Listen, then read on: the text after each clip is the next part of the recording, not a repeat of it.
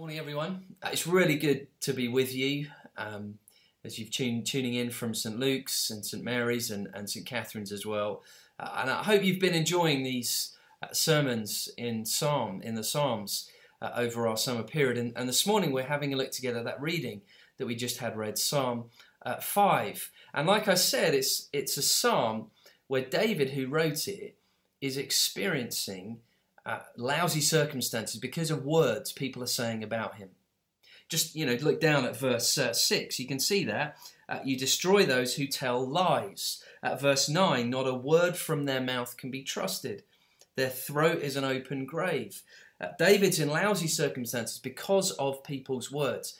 And we're going to see this morning, what does he do in those circumstances? And that can help us with what we can do.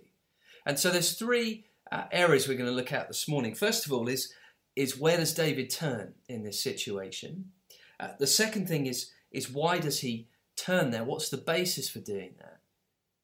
And then the third thing is, what does he do when he turns there? So first of all, where does he turn? Uh, and the first thing um, is verse one to three, he, he turns to the Lord God uh, in prayer. Uh, that's what he does. Listen to my words, Lord, consider my lament. That word lament is, is like a big sigh. It's almost like he, he doesn't know what to pray. He's not got the words to do it. And you see in these verses, verses one to three, just how personal this is. You know, look at it. Listen to my words, Lord. Consider my lament. Hear my cry for help, my King and my God. It's personal. He has got this relationship with the Lord God that is intensely personal. And you see at the end of verse three, David, he, he prepares this prayer. That's what lay my requests before you means. It's prepared and thought out. And as he's done that, we read at the end of verse three, David waits expectantly. Like the, uh, you know, the dog um, at home waiting on, on the sofa in the living room for the owner to return from a day at work, just knowing he'll be back or she'll be back. So that's where he goes. He goes to the Lord uh, in prayer. But why does he go there? What's the basis for doing that? Well, this is, look at verse four with me, uh, where it starts with a four. It's going to give us the reason why David um, turns to God in prayer. And the reason he goes to God in prayer is because of what God is like. That's the basis for it.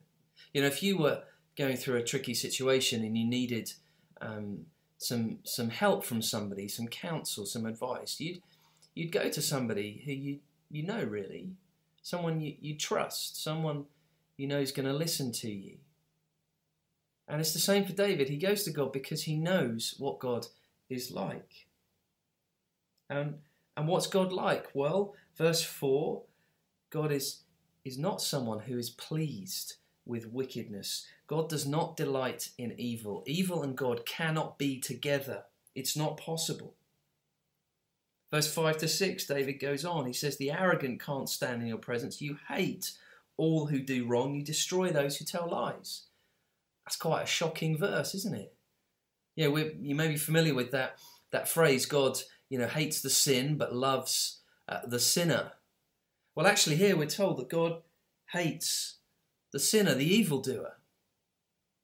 Now that's not simply referring to people who sin, but people who make it their business to do activity, those who are bloodthirsty.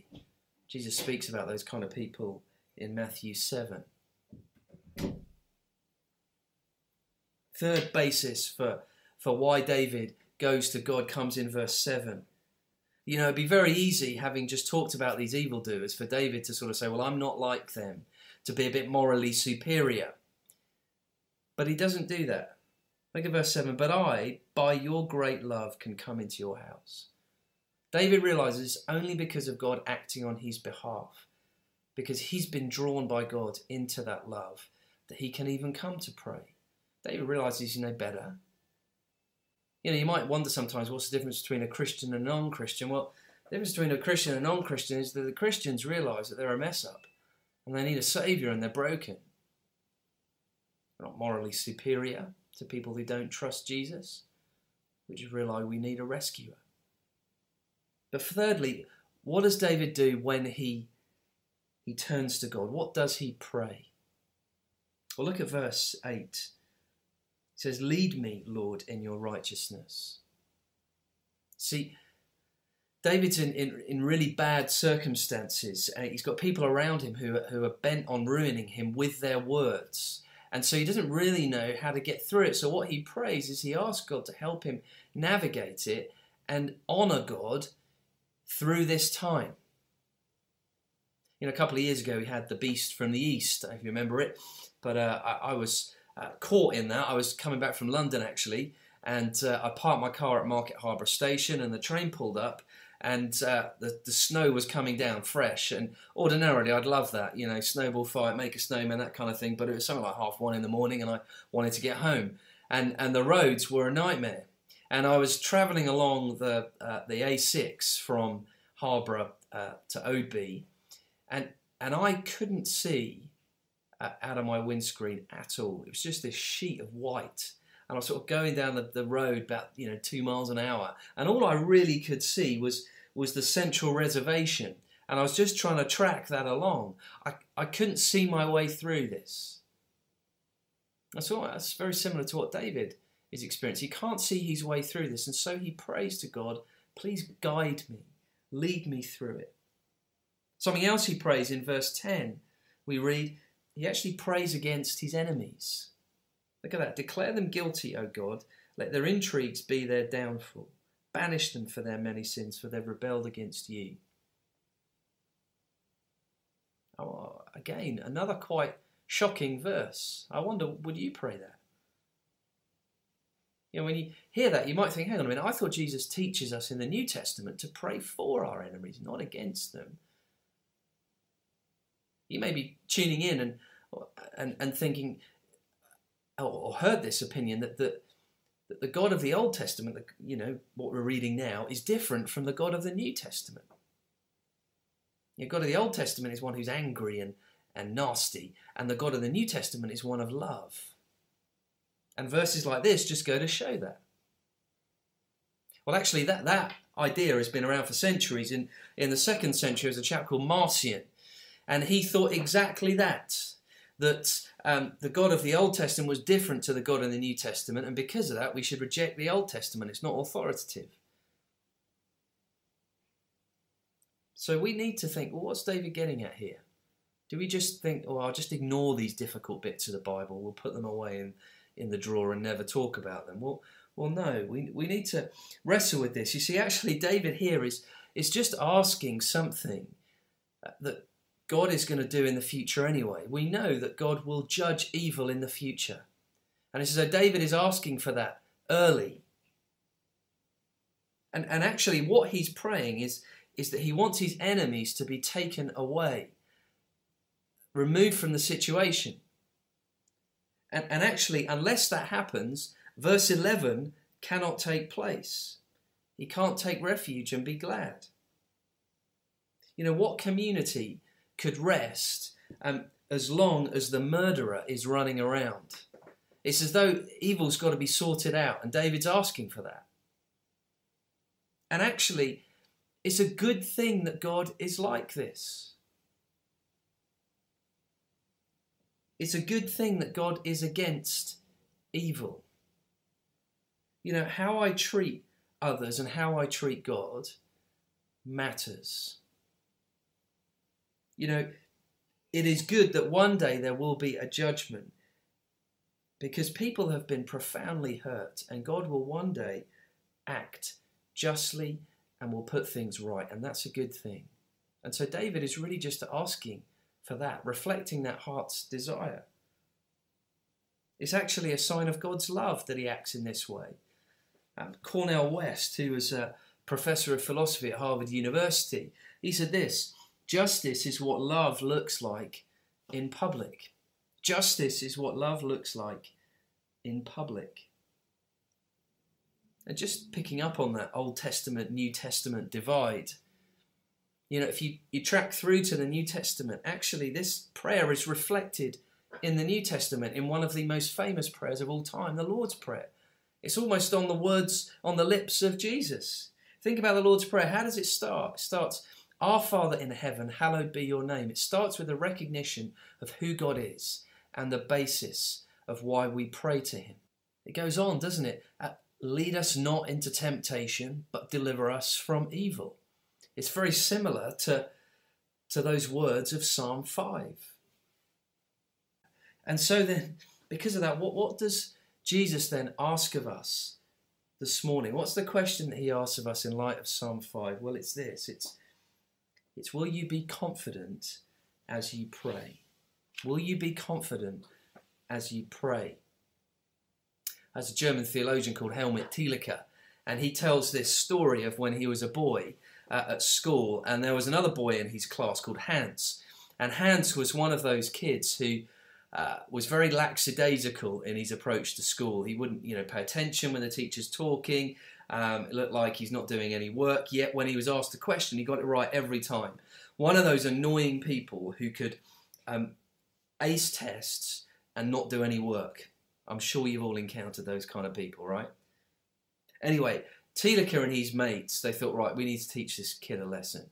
And so they uh, they waited for, for Hans before school, and they were going to ambush him and beat him up. And they see Hans being dropped off at school by his father. And Thielicke notes how he, he sees how um, Hans's dad relates to him. They're talking, they embrace as they say goodbye. Thielicke, um, Hans's father, strokes his son's cheek and, and runs his hand through his hair. And, and as they part ways, they wave at one another. And Thielicke and his friends are, are amazed by this. And he says this, Thielicke, whoever was loved by such a father under such protection could not be harmed. Whoever was loved by such a father under such protection could not be harmed. It's a picture really of Psalm five. That David has this confident assurance of, of God's protection in this situation. And so what could it look like for you this morning to say yes to that? To say yes, I, I want to be confident as I pray to God. Well, maybe this morning you're in a situation very similar to David. You are on the receiving end of some really harsh words, whether they are uh, about your faith, uh, whether they're about you as a person, and they're really bringing you down. This psalm is encouraging you this morning. Talk to God about it. Go to him in prayer. And if you struggle to, to know the words to say, pray this psalm. Just read it out. Pray it out. Maybe you're hearing and, and tuning in this morning and, and, and looking at this psalm, you've thought, actually, I need to think about the content of my prayers. What is it that I pray when I pray? You know, what are the words that we use? You know, do we ever declare what God's like in our prayers? Do we say that we why we come to him in prayer? Do we thank him for his character? This psalm as well, it gets us to think and be challenged over our use of words and how we use them. And we really need to think about this in an ever-increasing um, digital age. You know, as we encounter one another more and more online, um, we are becoming more and more disembodied. You know, for example, if I have a conversation with you face-to-face, person-to-person, um, two metres apart, um, you know, if I say something that upsets you, I can probably see that I've upset you and we can sort that out then and there.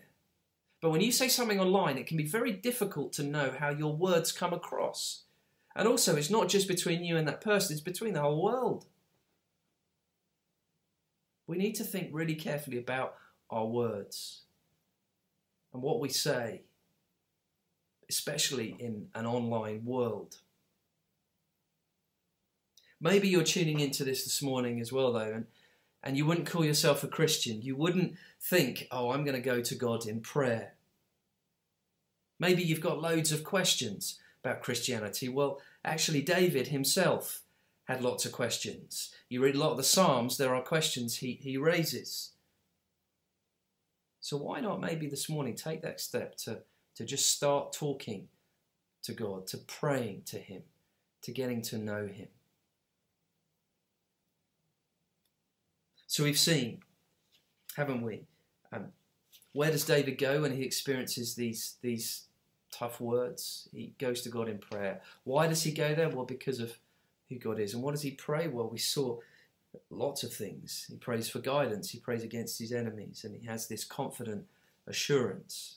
And I pray that this prayer, this psalm, is helpful for us in our own prayer life.